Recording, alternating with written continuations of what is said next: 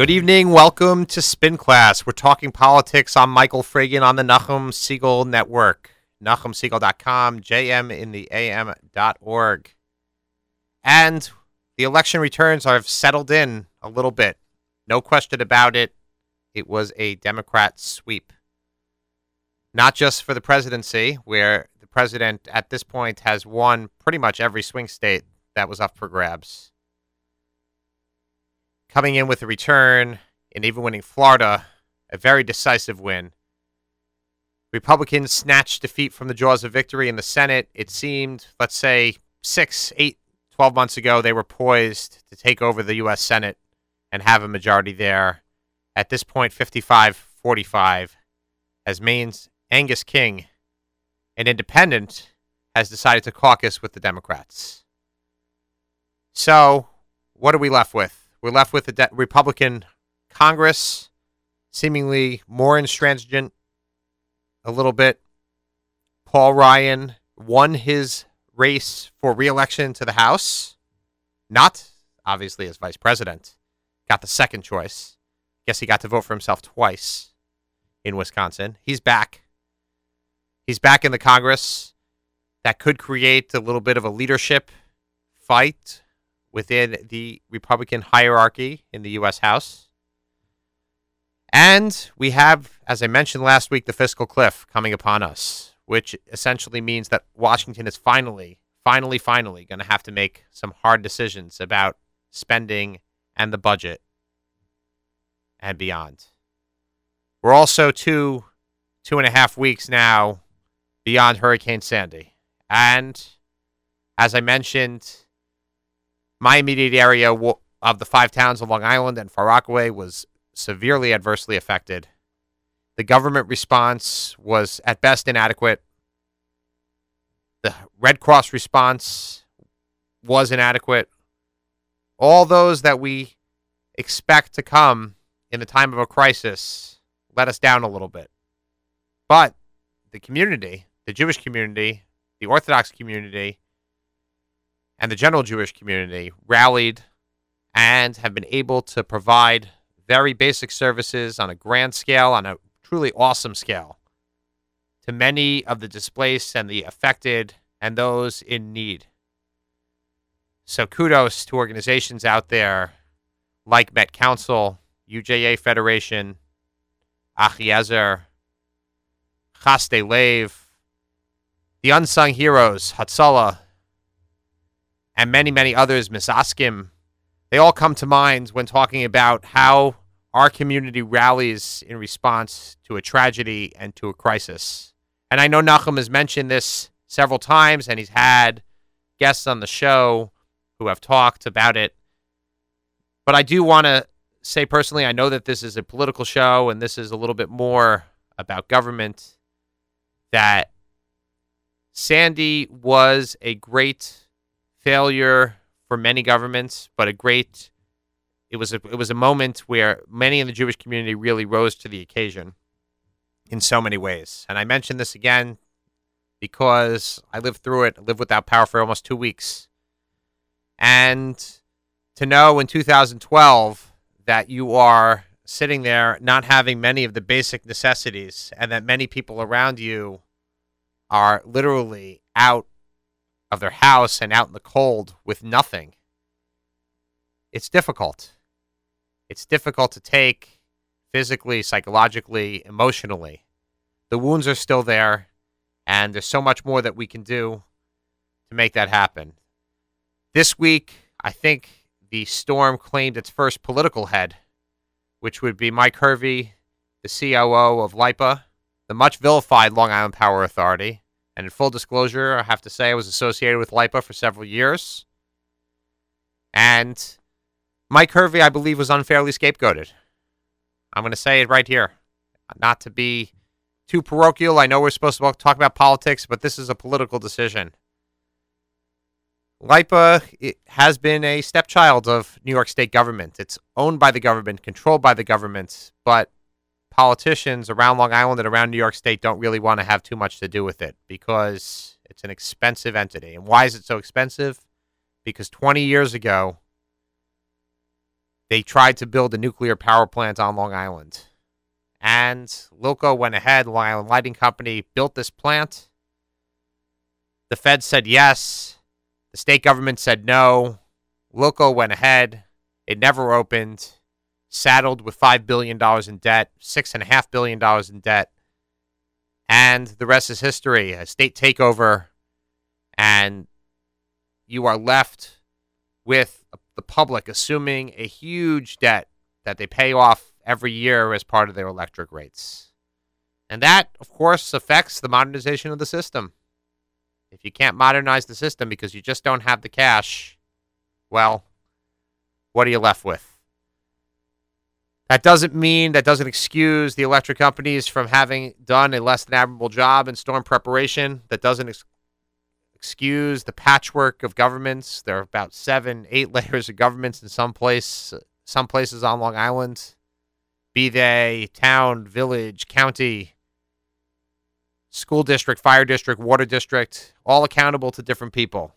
And this is 2012, folks. It's time to streamline. It's time to get things together. It's time to consolidate so that government can work in an efficient way. A lot of officials turn around and say, when you ask them for help, they say, Well, I don't control that. This other guy does. Makes it very frustrating for the average citizen.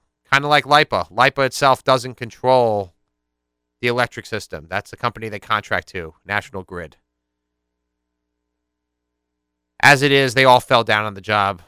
There's no question, there's no excuse that in 2012 they don't know what resources are going to what place, and they don't know when somebody without power is going to get power. But let's get back to politics. There's always a lot going on.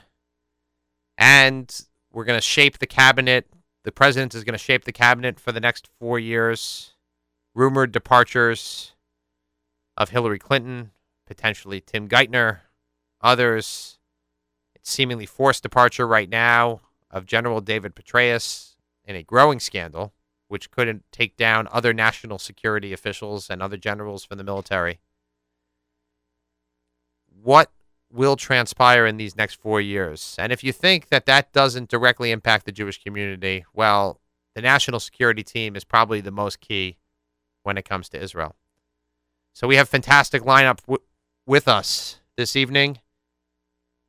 We will have on the show Nathan Diament, the executive director for public policy for the Institute for Public Affairs of the Orthodox Union, an old Washington hand, very experienced, knows what's going on and he's going to fill us in on a lot of different things. Also, a survey, not a poll, but they surveyed results from Orthodox communities around the country to look at their results and look how they voted in the presidential election. And they've done this for the last couple cycles. And after that, we're going to have Liz Benjamin of Capital Tonight, an experienced blogger and journalist who knows the Albany scene, and she's going to talk about some of the chaos going on in New York. We're also going to examine the Democratic sweep. I think a lot of people have told me over the last couple weeks, wow, they really expected Republicans to do well in this election. And that could be part of the parochial nature of our community, of the Orthodox community, perhaps hoping, perhaps getting their information from Fox News and others, Karl Rove, with various predictions. But I those that really looked at the polling and looked at it closely, I think for a lot of people was not surprising. I went on Nachum's show, said that Obama was going to win. The next morning in the supermarket, people said, Are you crazy? Of course it's not going to happen. Well, look, I'm happy that people are listening. That's all I can say. But I was right. It's not that much of a question. One thing we're going to del- delve into is the fact that politicians and government are so unpopular, and I'm going to pose this to our to our guests. Politicians and government are so unpopular, yet yet we seem to reelect the same people. Nancy Pelosi is going to return as Democratic leader. John Boehner is likely to return as Speaker. You'll probably have Harry Reid and Mitch McConnell in the Senate. And of course, President Obama is returning for another four years. So, what is in front of us? What are we looking at now? As I mentioned, Washington is going to have to make some hard decisions in the coming weeks in order to prevent a very significant recession and a very significant fiscal hole from opening. The states are also going to have to wrestle with some very significant decisions. There's just not a lot of money out there when it comes to taxes and to raising taxes. Governor Christie in New Jersey, who had proposed a tax cut, is now looking at the fact that that is not going to be possible with the rebuilding after Hurricane Sandy. So we'll have to look at what they do and what these governors do and how that spills down to counties and to towns and to villages and to other jurisdictions because there is just not that much money out there. And that is going to be tough to square with a country that is might have a decidedly more liberal bent.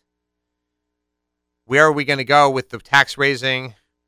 The, the president is already saying he's going to raise taxes. We'll have to see whether the Republicans go along with that. Is there a mandate to raise? Is there not? What's on the table? What's not? But one thing is for certain Washington is going to have to make some very tough decisions. We'll also look at the impact of the super PACs, Citizens United decision that brought so much outside money into the race. Most of it probably came on behalf of Republicans. Sheldon Adelson spent a great number on his own. What kind of impact did they get? Did they get a return? The pundits think right now they didn't. What I've read, it certainly seems like they didn't. Most of their candidates lost. Sheldon Adelson had a one small victory in Nevada, which has traditionally been a Republican state. But now certainly fell into the president's corner and is definitely, definitely a swing state at this point. Okay? So there's so much to talk about. There's so much to think about. There are big decisions going on. And that's why we bring the experts on the show to help us understand them. So, as I mentioned, our first guest is Nathan Diament, the Executive Director for Public Policy for the Orthodox Union, a key player for the Jewish community in Washington. And Nathan, thank you for joining us here on Spin Class. Hi, happy to be with you, Michael.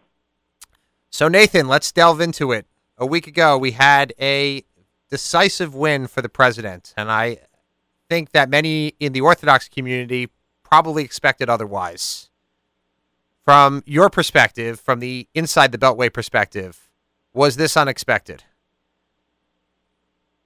Uh, it, it, it, was certainly not unexpected. Um, I don't mean to say though that it was obvious that the president was going to win. I mean, all the all the polling um, indicated that it was a very close race um, and uh, in the key battleground states, um, and uh, go, going into election day, and and that's the way, in large measure, it turned out to be. Uh, Florida was not decisively called for the president until several days after election day, although by that point um, he didn't need those electoral votes anymore. Um, you know, Ohio, uh, in Ohio, the president won by perhaps a more comfortable margin uh, than than might have been expected, but it was not by no means a blowout. Um, so I think going into election day, I think both sides both sides had a right to feel that they had a, they had a good chance at winning. Uh, but uh, the Obama Biden team came out on top. Yes, they did. I think they looked at the states that they needed to win and executed well in winning those states and the small number of swing states that exist in our polarized country. So yeah, and, and it wasn't only and it, and it wasn't only a matter of geography; it was also very much a matter of demography. Um, the the Obama campaign succeeded um, in turning out large portions of uh, Hispanics and younger voters and female voters, um, which uh, you know, and those those demographic groups decisively went for the president over Mitt Romney, um, and uh, and that's why the president won. So that's a good segue into something I found particularly interesting that the Orthodox Union compiled, which is a very micro demographic, which is that of Orthodox Jews. And you collected some data, or people in your office collected some data on the voting trends over the last couple elections amongst the Orthodox community in select places. I know personally in my community of Lawrence uh, went decisively for Mitt Romney, 85%. But uh, tell us about what the results were elsewhere in the country. Well, well, we we pulled uh, selected voting precincts from different places in the country: New York, New Jersey, Florida, Ohio, um, and uh, for example, uh, and and while there are there are few, if any, election precincts which are whose populations are 100% Orthodox, you know, we we can tell where there's a large portion of Orthodox uh, voters, and um, in, in, in a number of those precincts, well, in all of those precincts, we saw a trend, a trend line continue, which was basically that, uh, as was the case in the 2004 and 2008 presidential elections, the Republican candidate um, did did better, if not won uh, that th- those particular precincts, as opposed to other precincts in the immediate area. So um, for example, uh, again, we don't have all the numbers in yet, but uh, in the precincts in, in, in Teaneck, New Jersey, for example, that we looked at, um, you know, Mitt Romney uh, scored a, a, uh, a much more substantial uh, share of the vote than, uh, than President Obama did. Um, and that was echoed, uh, for example, as well in Wickliffe, Ohio, where the Telz Yeshiva is located in their election precinct. Um, again, that doesn't mean we can't we can't look behind those numbers and say, you know, that uh, Orthodox voters um, voted at you know 100% for Romney uh, over Obama, um, but it's indicative again of a trend uh, and of the fact that, uh, that that Romney enjoyed larger support in the Orthodox community than in other parts of the Jewish community but but but also, it, to be fair, that um, you know that President Obama probably earned a fair share of Orthodox votes as well. I would imagine that he did. There's no question that uh, when you really get drilled down on it, the Orthodox community is not monolithic, uh, and I think you know that well. Uh, maybe maybe that's something that you can explain to the audience as to how what the perception is in Washington with regard to the Orthodox community, because I, I think a lot of people are out there now equating the Orthodox vote with being a Republican vote, and that's not, certainly not consistently the case. Right. I, I think uh, I think something that's more is, is very useful to look at is um, polling that's been done uh, over, uh, not only earlier this year but over a number of years by the American Jewish Committee you know, which is a which is a mainstream secular Jewish organization. Uh, they do they, they conduct polling on an annual basis, um, uh, looking into the, the political views of the American Jewish community generally, and and they do ask for people to identify by denomination, um, and and and that and that's helpful for them to um, drill down a little bit more. And what and what we've seen in that polling is that in the Orthodox community, um, uh, you have um, you have people who rate um, concerns with regard to uh, U.S. policy toward Israel as a much higher um, factor in determining who they're going to vote for than many, you know, than the average is the case in other uh, in, in, in other Jewish community segments. Um, and you also have on some of the social issues relating to uh, women's issues, relating to gays, um, a more uh, you know moderate or even conservative attitude amongst Orthodox Jews, in contrast to others in the more liberal segments of the Jewish community. Um, so uh, the, the, the trend line that we see in the vote is consistent with that uh, trend, um, in which which would make Orthodox Jewish voters uh, more open to considering and more open to voting for Republican candidates, although not exclusively so. Newsday has a very interesting feature on their website, just with regard to Long Island, where they code all the election districts red and blue. And uh, not to be too local about it, if you look at the five towns area, not just Lawrence, but Cedarhurst, Woodmere, uh, and uh, some of the Hewlett areas, you see in almost every election this time around a solid red. Uh, now, obviously, this is not a necessary. Are you suggesting you live in the Alabama part of? Uh, well, I was going to say perhaps I am in the red state cocoon or the red area cocoon of of the of the Northeast because, uh, I, as I said, my particular election district, my particular uh, poll, polling machine uh, was 96% for Romney. Um, there were only five voters who voted for Obama.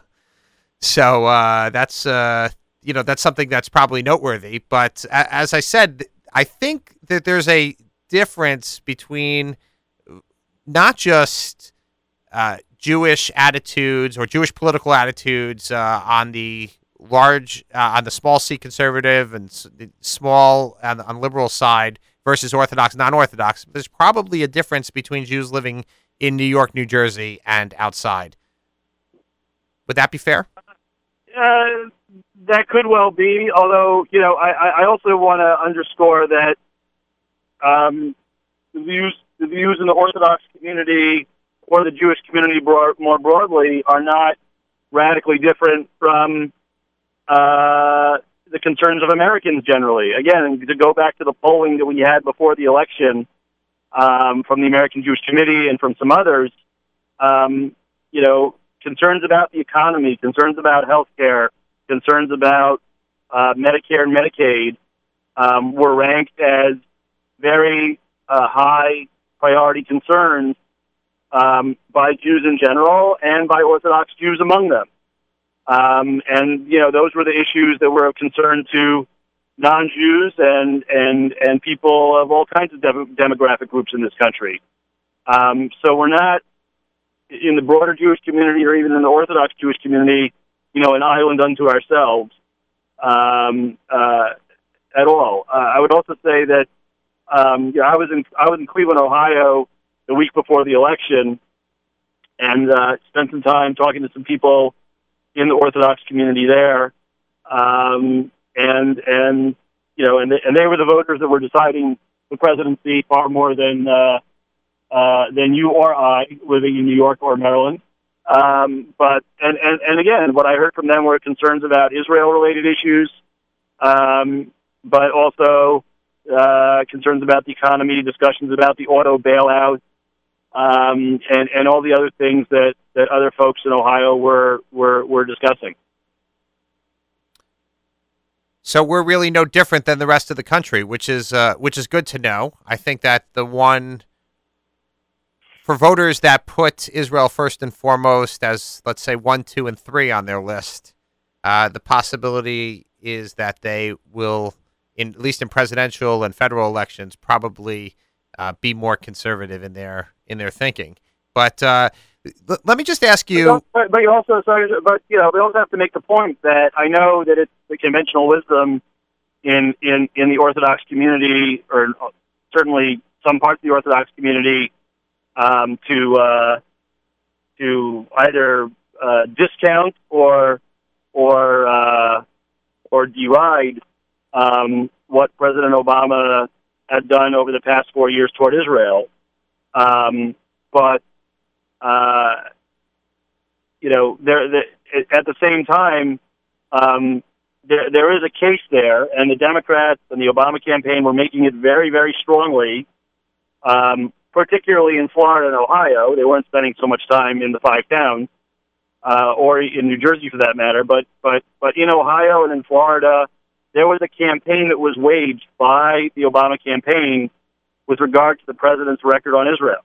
And they made an affirmative campaign about um, his support for Israel's security, all the all the all the military funding that he's provided to Israel, all of the um, uh, work they've done, uh, overt and covert, to thwart Iran from obtaining nuclear weapons. Um, so uh, and and and it all and I would say it all culminated um, uh, in in the last debate between Obama and Romney, um, Romney uh, criticized the president for not having visited Israel during his presidency, and uh, you know, say what you will, the president came back with a very strong and firm response, where he talked about his trip to Israel when he was a candidate in 2008, um, and spoke very uh, forcefully uh, in in his own words and from his own perspective about his approach toward Israel and his attitude toward Israel.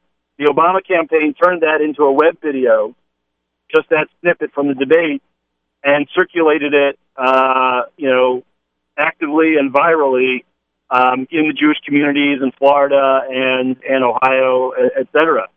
Um, so, you know, they were waging a campaign there.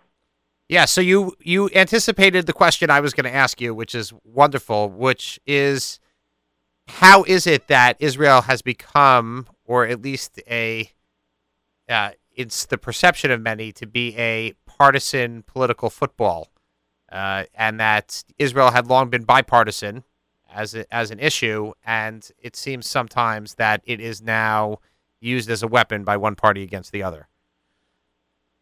Yeah, I, I, I think it's been made more of a partisan issue by um, by the professional partisans, and what I mean by that is um, by campaign operatives um, and and and organizations, as opposed to uh, elected members of Congress or even you know presidential administration. That's not to say that the elected officials don't realize that it's a political issue and try to benefit from it. Um, but but the the kinds of uh, uh, spin use your uh, use your uh, your uh, show title right? To, to, absolutely. uh, we're all about spin here. Right. So so so the spin uh, tactics that are utilized um, eh, are come out of more come more from political operatives from the Republican Jewish Coalition, from the National Jewish Democratic uh, Council, um, you know, and from and from operations like that. You still have it's still very much the case that in the United States Congress, um, support for Israel is a broad bipartisan issue, um, and and you will you will see day in and day out, or week in and week out, Republicans and Democrats working together uh, on supporting the U.S.-Israel relationship and Israel's security and welfare. Um, and at the presidential level, uh, you know, people should not forget that um, George, in, in his second term, George W. Bush pursued, uh, you know, uh, tried to tried to restart or jumpstart the peace process between the Israelis and the Palestinians. He held a conference in Annapolis for that purpose. Then Secretary of State Condoleezza Rice um, talked, you know, talked critically about Israeli settlement activity and all the sort of things um, that uh, people in our community um, have criticized President Obama for doing. Um, we criticized President Bush to some degree when he did it as well. Um, but my point is that um, you know there's there's been a consistency on on many issues, both in support of Israel and uh, to some degree critical of Israel across administrations and across political parties. Um, and it's and it's the political partisans and operatives that are looking to utilize uh, disagreements where they can find them to uh, to garner votes and to raise money.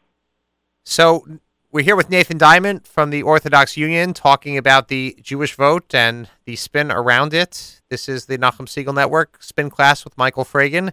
And I want to ask you specifically with regard to that money and the professional political partisans who have spent all that money making Israel a wedge issue. Was it money well spent? I've asked some other guests that we've had previously. Did the RJC get anything for its buck? Did Sheldon Adelson receive a good return on his investment? On this. It doesn't seem that they've won a lot of these uh, these swing states or swing elections. Uh, yeah, I, I uh, you know, I, I, I think, um, I think all Americans should be happy and relieved that um, that uh, a lesson learned from this presidential election cycle is um, is hundreds of millions of dollars cannot buy a result. Um, that at the end of the day, um, you know, at least at, at least at the national level, um, the election outcome is determined by um, what the candidates do and what their campaigns do. Um, and uh, money is important for that, but uh, but just carpet bombing television ads or robocalls or whatnot is not going to get you where you need to go. You know, the real irony of of, of Sheldon Adelson's efforts uh, is that um, is that uh, in in his home state of Nevada, um, Sheldon Adelson has been uh, uh, a, a critic of uh, of former Congresswoman Shelley Berkley for many years. Um, didn't get along for a variety of reasons. Um, however, um, Mr. Mr. Adelson realized that Congresswoman Berkley was a staunch supporter of Israel after a fashion that Adelson approves of. So he decided not to contribute money um, to the incumbent Republican Senator Dean Heller, um, who Shelley Berkley was challenging. Um, and and there, Sheldon Adelson did not spend money. Um, and, and, he, got, won that race. And he got the result. And he got the result that he presumably wanted, which was that uh, Berkley was unable to unseat Heller. Yeah, fascinating, isn't it? Let's uh, just to get back to Washington for one second because we're have a couple more minutes left. What do you think the next two years is going to bring us? It's not going to bring us a lot of new faces at the top, so we we see that the leadership is probably going to remain in place. Are we headed for a very significant stalemate over the next two years?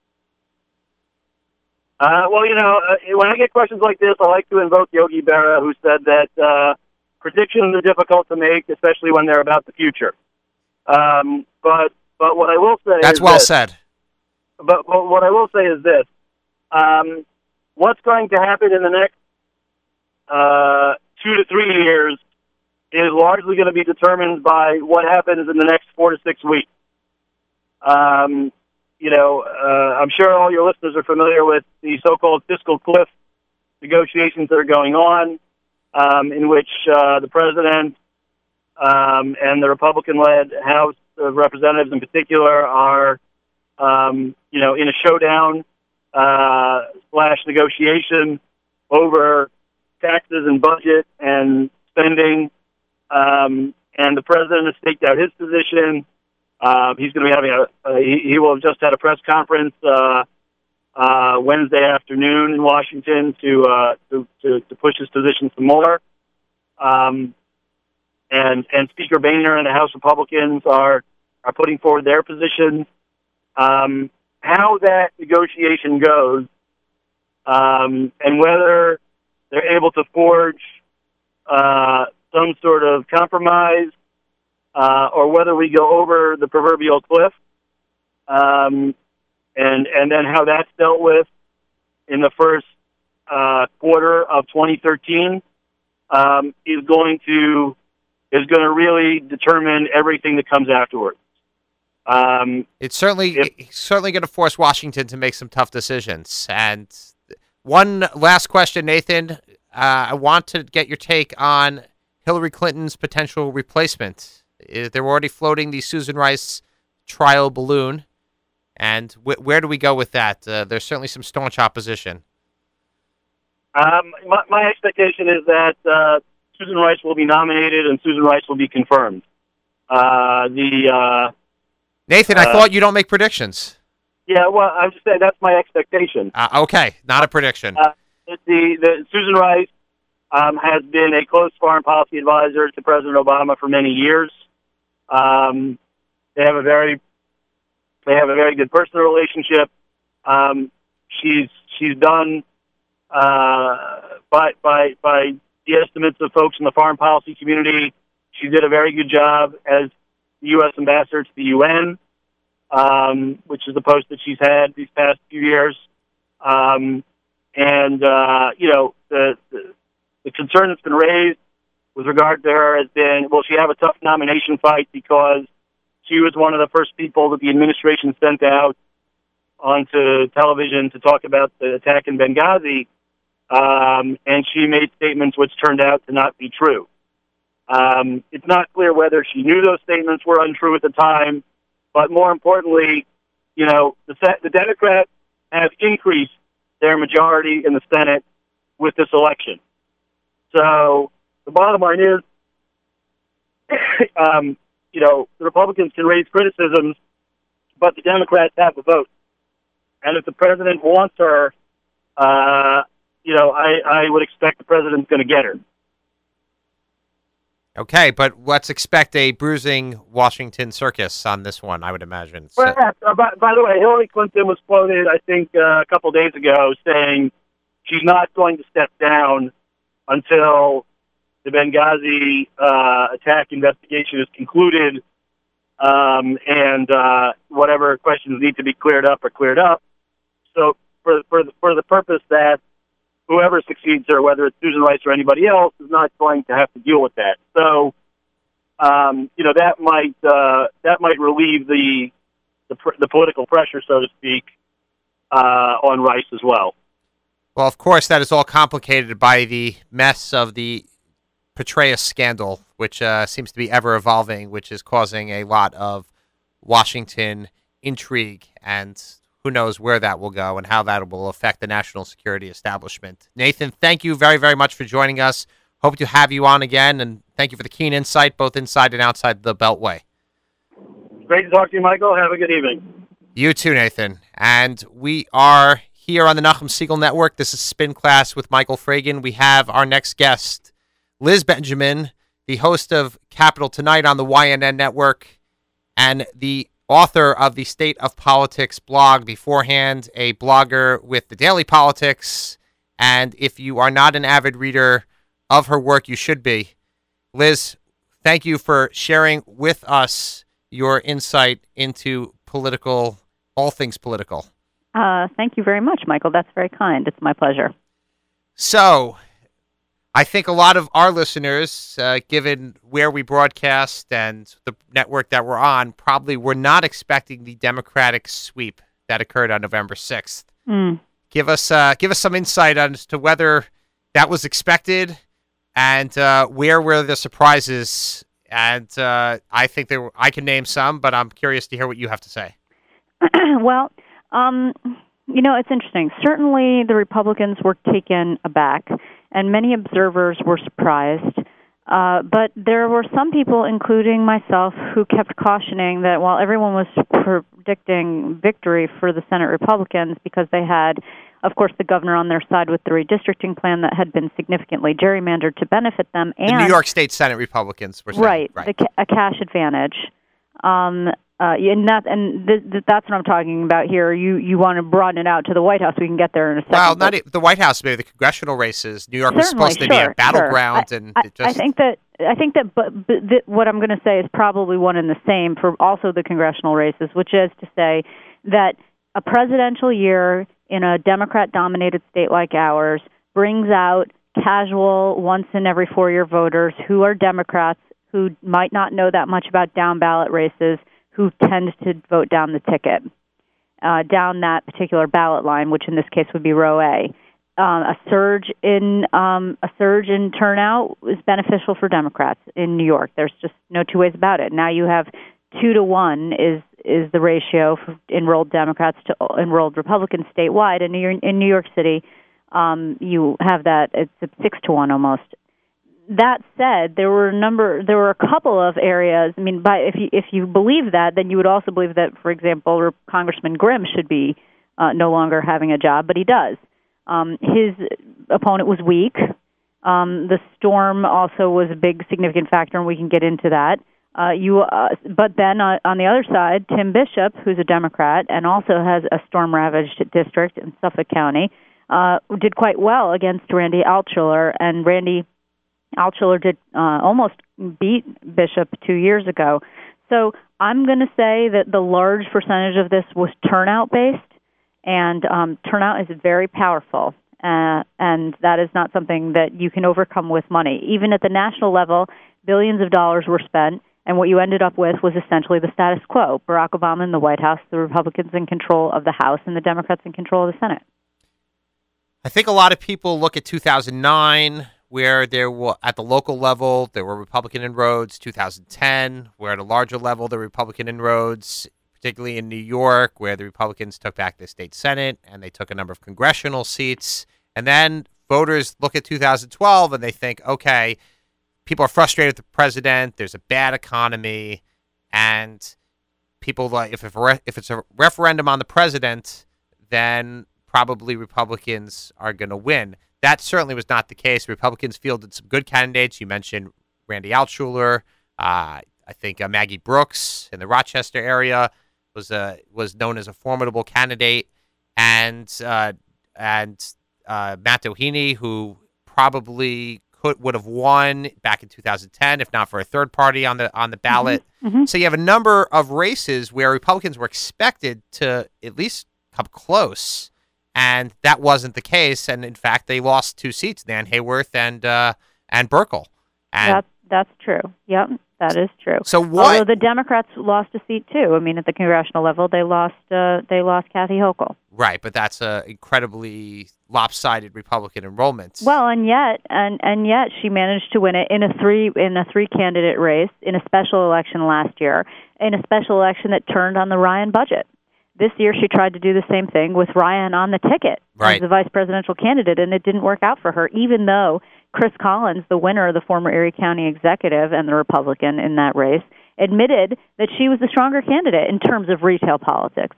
So some of this is local. I mean, you can't look at all of these and say across the board make pronouncements, with the exception of turnout, and and and I, I'll stick to that one.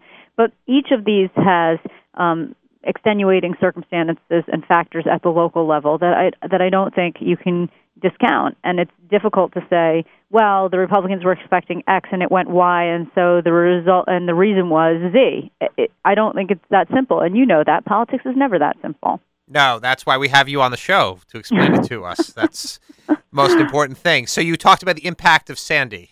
Right. Which were the races that Sandy actually had an impact, and where was it uh, significant? Well, we are. I mean, first of all, I think that the most significant one probably was the Addabbo Ulrich race, which is the state senate race in Queens that the Republicans felt very confident about going in. Eric Ulrich is a New York City councilman. He is young. He is a rising star.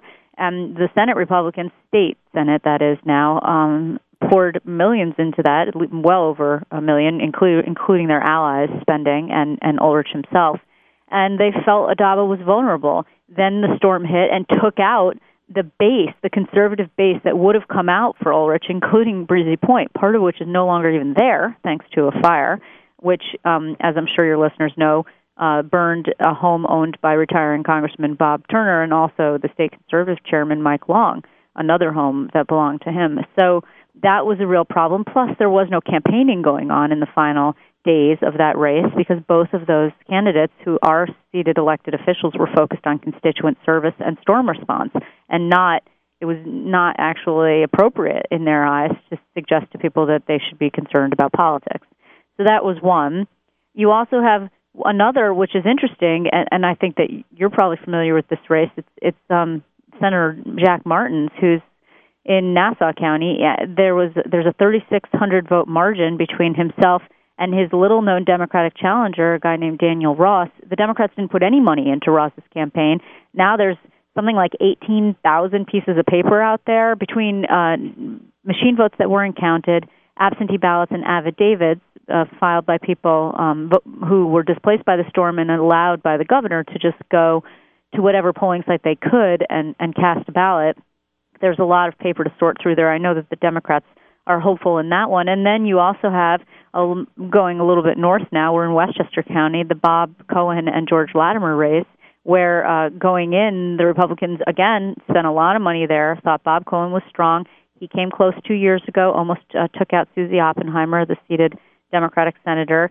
She decided to retire. The Democrats fielded uh, Assemblyman George Latimer, and he won by a landslide. Uh, very, uh, you know, relatively speaking, in comparison to some of these other too close to call races. So, Liz, tell the uneducated or unfamiliar why the state senate matters and who will control it and why that matters. Why the state senate matters? Well, I mean, obviously, the people go senate- out to vote for president. They don't necessarily, as Yeah. you mentioned, they don't necessarily look at the down ballot races. Well, that's actually unfortunate because um, the the down ballot races, state government, and and honestly, local government is uh, arguably more important or more significant on a day to day basis for voters and residents of New York. And they should be concerned. These people set your tax rates at the local level. They make zoning decisions at the very local level. I mean, these is this is where the rubber hits the road with government. Yes, the president and the and the congressman or congresswoman, these people are representing you in Washington. They're setting policy for the entire country. But in terms of where you are personally impacted, that happens in Albany. That happens in your local city hall or town board or what have you. I mean, people really should pay attention, and unfortunately, there's sort of diminishing attention paid uh, to those local races the lower down you get on the ballot, when it really should be the opposite. That said, the state senate is the upper house in the state legislature. It is the last bastion of Republican control in New York. The Republican Party has really had a pretty crummy 10 years, arguably. The last time they controlled uh, the governor's mansion was when George Pataki, who I believe you worked for, Michael, if I'm not mistaken, that he was the You're last not, you are not mistaken. eh, the last Republican uh, who was there, and He, so he very thankfully appointed me to the LIPA board. and uh, well, which is a whole other kettle of fish. We could have that discussion too if you wanted. But uh, you know, this that is when Republicans were in their heyday, if you will, and even one might argue that that wasn't even a heyday. But he did defeat uh, a liberal lion um, who had, wa- had national aspirations. The guy's name, as you recall, is Mario Cuomo. So. Yes. Uh, the Republic, the Republicans have been doing crummy ever since. They tried to take out Kirsten Gillibrand when she was incredibly weak, and they failed. They couldn't even field a known candidate against her. And now she, I would argue, is probably, um, you know, sitting quite comfortably in that seat. It would be very difficult to dislodge her from the U.S. Senate seat.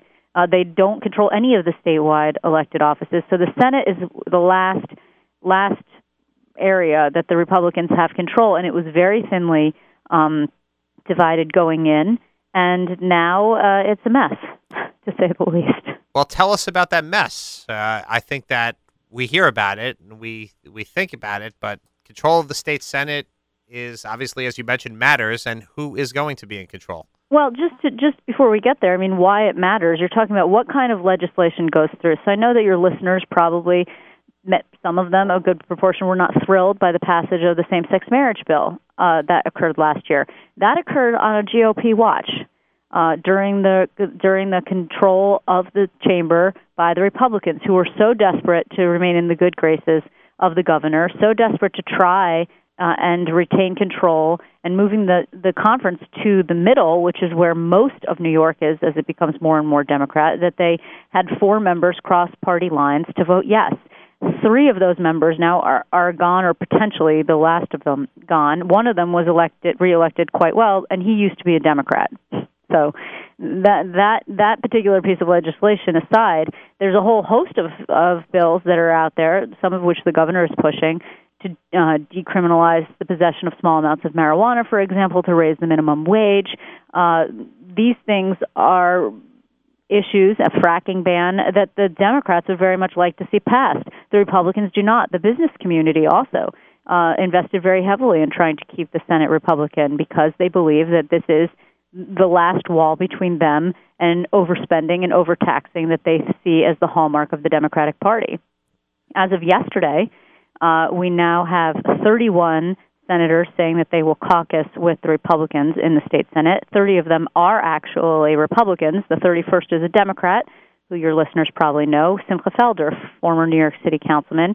Has uh, he won this so-called super Jewish district, defeating David Storobin, the newest Republican member of the chamber, um, and he has said he'll caucus with the Republicans. That gives them 31 votes, one vote shy of a majority. Uh, the Democrats uh, have a problem because four of their 31 that they're counting it, um, are the Independent Democratic Conference, and we don't know where those folks are going to end up their leader Jeff Klein ran on four lines. a lot year. of Jewish names here. Yes, a lot of Jews. In, in, um, the leader of, of that IDC, as it's called, ran on four lines, including the Republican line. He has a good relationship with Senator Skelos, the majority leader.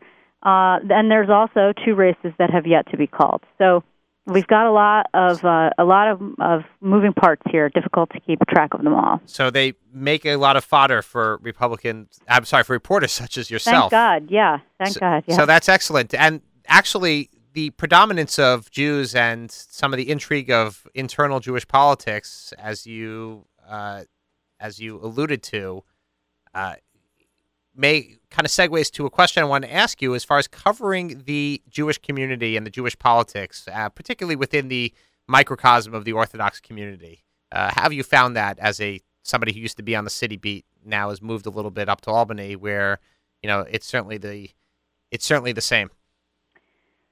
Um, I would say that the prominence of the Orthodox community is more is is more dominant in New York City politics. Even though obviously you have um, upstate enclaves of, of Orthodox Jews, particularly in Kiryas Yoel, there's a split there. I understand. I haven't covered it as closely as I might in the past, but that community has managed to sway entire congressional races. Um, they actually, though not this time around. Not this time around, but they did help uh, Nan Hayworth defeat. Um, well, they helped John Hall defeat Sue Kelly, um, and that uh, that flipped the seat from Republican to Democrat. And then, of course, Nan Hayworth subsequently defeated John Hall. So with their help as well. With their help as well, right? So th- this is we certainly do see. That's a swing district.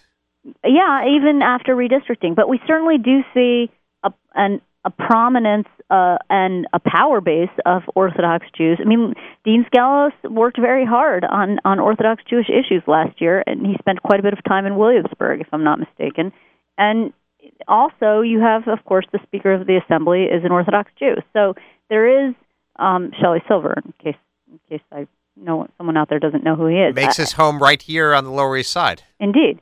So there's definitely um, there's definitely a power base there, but it, it is not as significant, if you will, because there the the power base in the city is smaller. You've got a lot of competing interests at the state level, and so they um, control a smaller share, if you will.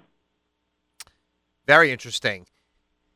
The uh, the one I get I guess just to get back your idea of casual voters when you talked about that before. Uh, who is the casual voter, and how does how do how do how do they reach out to? How, how do elected officials reach out to somebody who's only a casual voter who really isn't paying attention? Well, at the, at the national level, I mean, I, I know that um, there have been a lot of stories in the final weeks of the campaign and then after about of the, these incredible, highly technical and organized voting machines, operations, if you will, campaign machines, I should say, um, that are based that's based on incredible amounts of data um, and algorithms created by behavioral scientists. I mean, it's really highly technical. That's at the national level. And so, not only was the Obama campaign reaching out to these folks deter- based on information on everything, not just about how they voted and what their registration is, but like what kind of you know movies they see. I mean, all sorts of things. If you read that, Guns and Ammo magazine, you're probably what? Well, right, but that's very that's very rudimentary. I'm talking about uh, like you know what kind that. of coffee you might even drink. That that that they take this. Do they look at people's checkout bills from the supermarket? I mean, what if they have organic versus that I, non-organic? That I don't know. I do. There's a new book about this out actually that I that I do want to read about the approach and the highly the technical approach now that is used to win campaigns. Interesting. At the state level, it's not that not nearly. Well, that. they don't spend that much money here in a non-swing state. Mm, the president, the president does not. That's correct. The presidential candidate's right. Right. But here, I think that there there's a more traditional way of you know door to door IDing your voters, knocking doors, ca- making targeted phone calls, sending out mail. You know that the usual stuff that people that campaigns do. I mean, the casual voter also. You have a lot of people who self-identify as independents or moderates. Those folks are often the swing groups that um, can, candidates are trying desperately to try to connect with, and I think it's a very difficult thing to do. Sure. Talk. I think we have time for one last question, and I want to just really get an idea of the impact of the super PACs. All this money was supposed to be flowing into politics and the election to swing it. Uh, I think more on the Republican side than the Democrat side. But what what was the impact? Well, oddly, um, not that significant. I mean, uh, if you look at all of the money again that was spent at um, at the national level, what did you end up with? You ended up with the status quo. So that's kind of ironic. Uh, however, at the state level, there were some super PACs that got involved that were um, successful. Um, eh, the one uh, race that I think is probably most obvious is the 46th Senate district, which still remains um, at undeclared. I mean, uh, victory is there undeclared. The Democrat is leading by 139 votes. The Republican, for whom the district was drawn by the Senate Republicans, is um, Assemblyman George Amedore. He is trailing slightly. They're going into a recount. It probably will last for several weeks. Um, uh, several hundred thousand dollars came in uh, on the to assist the Democrat, uh, who was little known, didn't have much name recognition to speak of, and uh, you had outside interests, including uh, George Soros' son Jonathan, who created a super PAC. Ironically, the point of that PAC is to get money out of politics. It's campaign finance reform. So he spent I don't know, 200,000 and change on this particular race. And the point, eventually, the end goal is that he wouldn't be able to spend that money. Wow. That's, uh, it, it's hard to understand when, when the conventional wisdom, I guess, is that money really buys a lot in politics. It seems from this election, with all this extra money, it, it seems to be disproved.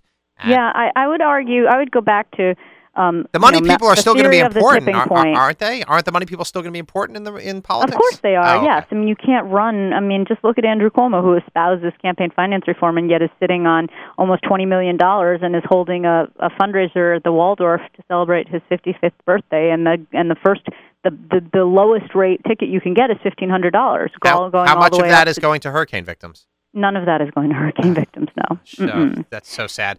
Liz, I want to thank you for your time. We'll have you again, and uh, thanks for letting us uh, get some of that insight into what how important local politics is and how important it is to be involved and to be aware of what's going on. And this is Spin Class Politics with Michael Fragin. Thank you, Liz Benjamin, for joining us. Thank you. Folks, we have brought you the issues, we've brought you some insight. I have to say, the future of our country is very much at stake over the next couple weeks. The future of the state of New York, the state of New Jersey, and all beyond. Very much up in the air. There's a lot to talk about, a lot to think about. And the most important thing is to be involved, to be aware, to understand the issues. Just because the elections are now over, that's not a time to rest, and that's not a time that politics doesn't matter. Everything that goes on in our lives is impacted by government and politics somewhat. So, hope you've enjoyed this episode, and we will be dealing with some very weighty issues next week. Following us is the Book of Life with Charlie Harari, and this is the Nachum Segal Network, NachumSegal.com, jmintheam.org. This has been Spin Class with Michael Fragin. Thank you for joining us.